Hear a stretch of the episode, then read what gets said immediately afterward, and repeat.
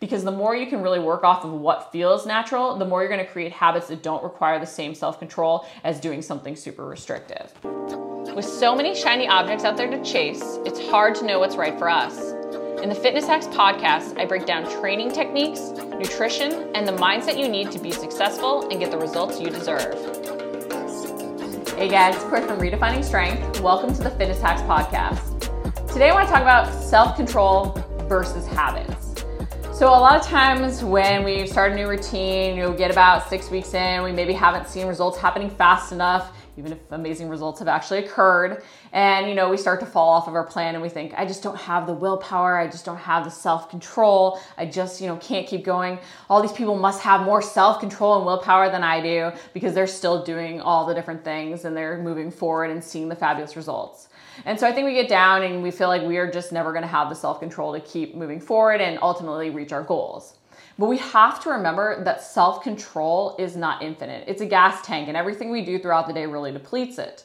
Not to mention that initial motivation fades very quickly. Even when we are seeing fabulous results, you know, it might carry us through the first couple of weeks. You know, we might see the momentum building with our results, and maybe that will carry us through another week. But at some point, the motivation is going to fade. Life is going to do its best to get in the way. It always does. It will, you know, create stressors, family obligations, meals out with friends where you're all of a sudden you're like, but I don't want to feel like the person on the diet. It will definitely challenge us. Life will challenge us in any way possible. It will deplete that self control gas tank. It will make us feel like we don't have willpower. So, if that's the case and the initial motivation fades, and it's not that you have less willpower than somebody else, how is it that other people are doing the same proper habits and routines, you know, six months down the road to see the results they want? And it really is just that they're doing those proper habits and routines. But what's at the heart of those proper habits and routines is that they don't require the same willpower to perform because they've become something sort of natural and innate to them. It's become almost instinctual.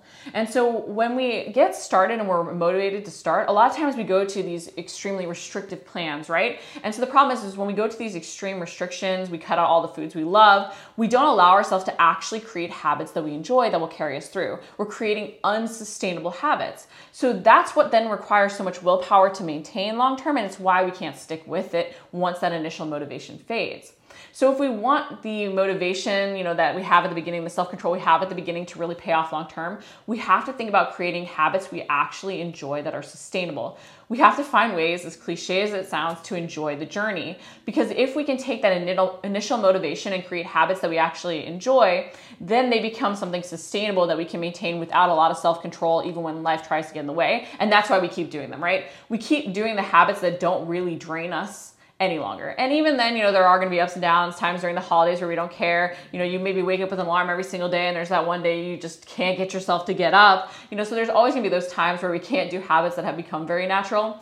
However, when we take that initial motivation and build something sustainable, we can create habits that then don't require the same self control to maintain. We create that new lifestyle, which then allows us to keep building and get the results that we want. So, I wanted to talk uh, today about like three tips that can really help you build those sustainable habits that no longer require the same self control as they might initially. And we do have to remember that there will be self control involved initially to create habit changes because we simply don't like change, right? We don't like anything outside our comfort zone. What's instinctual and easy isn't necessarily what's going to get us the results. So sustainable doesn't mean easy to start, but it does mean building in a specific way so that those habits can become something you can replicate without a lot of self-control or willpower. So three tips to help you do that. Uh, tweak your current lifestyle. So if you take a look at what you're actually currently doing and then make changes to that, it's to be a lot easier to sustain those habits. You know, if you're eating pizza right now and, you know, going out for a lot of meals and all of a sudden you're to be like, well, now I'm not to eat any pizza. I'm not to go out for any meals. I'm to meal prep everything. I'm to eat chicken and broccoli that's most likely not going to be a new habit that you're going to want to stick with long term because it doesn't really fit what you naturally sort of want to do. So I'm not saying that you don't need to change what's instinctual and natural to you right now. If you want a different result, you do. You have to make changes. However, the more you can make them based on what you're currently doing, the more you'll integrate in new habits that will keep you moving forward even after that willpower sort of fades or that motivation fades. So during during those stressful days. Uh, so I would tell you, you know, if you're eating a ton of pizza, if you're going out, try maybe making a, a macro friendlier pizza. Try ordering from a restaurant a macro friendlier pizza. Like the crazy thing is, is places like Domino's have a lot of options where you can even make it a little healthier, or even add in a side salad when you get that, and only have two slices versus three. Or when you're going out, you know, make choices that hit your macros a little bit more, that include more veggies or more fruits. It's little tweaks even like that that can really start to add up and move you forward, and it creates these habits that then you can maintain long term. So think about tweaking based on where you're at currently versus trying to create, you know, some Instagram lifestyle or some restrictive diet just in an attempt to get results faster. Because the more you can really work off of what feels natural, the more you're going to create habits that don't require the same self-control as doing something super restrictive. So even if you let's just say have like family meals that you cook for you know your family or you're the main cook in your family and you create those meals and you don't want to have to meal prep different things which you've had to do in the past and it's why something hasn't worked long term work backwards from those family meals. You know if you're having a casserole you know measure out all the ingredients put them into MyFitnessPal then divide by the servings and then make sure that you sort of know what your serving size is from that. Work backwards from that so that you can hit even your macros with the other meals that day. You know if you know you have stressful periods of time or you have more work during those times instead of trying to force the same workout routine that you would normally force, try and actually work into that and maybe make shorter workouts that are very time efficient so that you can stay on track. But think about tweaking based on, you know, your actual lifestyle, what's sustainable, the habits that you do enjoy. If you enjoy going out with friends on the weekend, you know, find ways to work that in. If you enjoy your alcohol, find ways to work that in. I find the more we have to ask, can I have something, the more we're going to ultimately include it. So the better off we are if we can find ways to have it in sustainably as we make some other changes too. Tip number two is challenge yourself to explore. So, one of the things I've noticed is the more I get comfortable being uncomfortable in every aspect of my life, the better off I am. And so, sometimes by even changing other lifestyle factors outside of, say, my nutrition and my you know workouts, I actually then embrace the changes there a little bit more too because I'm doing other things to like fuel and promote that healthy lifestyle. So, you know, maybe I take some other hikes or I try some other activities, you know, you go try archery, you go out bowling, you do other things like that that are sort of fun that get you out of the house and moving. You know, maybe your normal date night is, oh, you go to a restaurant, you have some food, but what about even doing, you know, an activity where you go on a date night and do one of those paint nights or you go again bowling or do something else like that. I don't know why I can keep thinking about bowling, but uh, you do something else with that so that it's not just focused on the food and you create those habits that then sort of promote the other lifestyle changes that you want to make. Plus, it just gets you out there having fun, exploring something new, finding other avenues of life that you really enjoy that then even sort of go with that new healthy lifestyle that you're trying to build. You know, maybe if you go out to brunch with the girls on a Sunday, you try going out for a hike instead, or you try a new workout class that you haven't done before.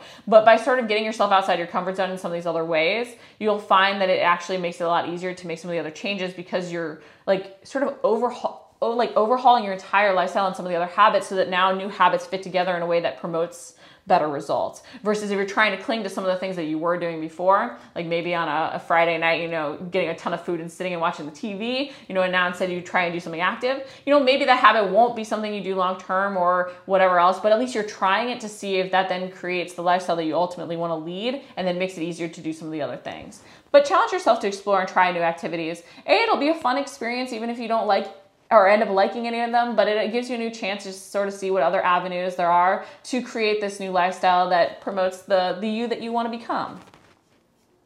And then tip number three is realize you won't always want to do the things you should. I think it's always key that we remind ourselves that we are human, that that means that we won't be perfect with things, that there are going to be slip ups, mistakes, detours, all of that jazz. Okay, so it's one of these things that as you're creating, you know, new lifestyle habits, realize that it's hard, that those other ones want to pull at you, that your body wants to maintain homeostasis, your brain wants to maintain homeostasis. We do want it to default back to what is easy or feels instinctual. So it's one of these things that as you're creating the new habits, realize there will be times you just simply don't want to do them. You're stressed out, you're tired, you don't want to do them. No matter how many years you've been doing some of the things, no matter how much you know they're good for you, there are going to be times you don't want to do the things that you should. And it's not that detour, that slip up that's really the issue. It's the fact that we beat ourselves up over it or that we feel like we've ruined something. So then we end up doing more damage by continuing down that path it goes back to the other podcast I did about detours, right? Like if you're if you know you took a wrong turn, you're not going to keep driving the wrong way. As soon as you realize you made a detour, you're going to turn back. But for some reason when it comes to, you know, our nutrition, our workouts, we sort of keep driving down that path that we know is wrong instead of just being like, "Hey, whoop, made this mistake. All right, I'm going to turn around," right? Skip a workout, do something the next day. Or maybe you skipped your workout in the morning and you can't do something perfect later at night, but you just do something just to stay in the routine. You know, hey, maybe you did have to eat out and your macros aren't gonna be perfect for the day, but why not go back and have the meal that you planned or a healthy meal to get your macros as close as possible, just so you're continuing to move forward. That's like steering back the right way, right? So you're correcting the detour that you made just to keep moving forward. Sure, there's now your trip is gonna take a little longer because you made that detour, but now at least you're back on the right road versus the more you go off on the other road, the more time it's going to take to come back, the bigger the hole you sort of dug yourself. So just remember and give yourself some some grace. You know, remember you're not going to be perfect with everything. There's not going to be days that you always want to do what you should, but it's always just about getting right back on track, not even trying to overcorrect, just getting right back to it and uh, like constantly moving forward, even assessing why it happened to maybe be able to address it better the next time it comes up because trust me, a lot of those things will reoccur. We'll eat out of emotion, out of stress, out of fatigue. And so the more we can sort of uh, figure out strategies to help ourselves, the less we can sort of go off track even in the future, or the quicker we can correct the, the wrong and get ourselves back on course.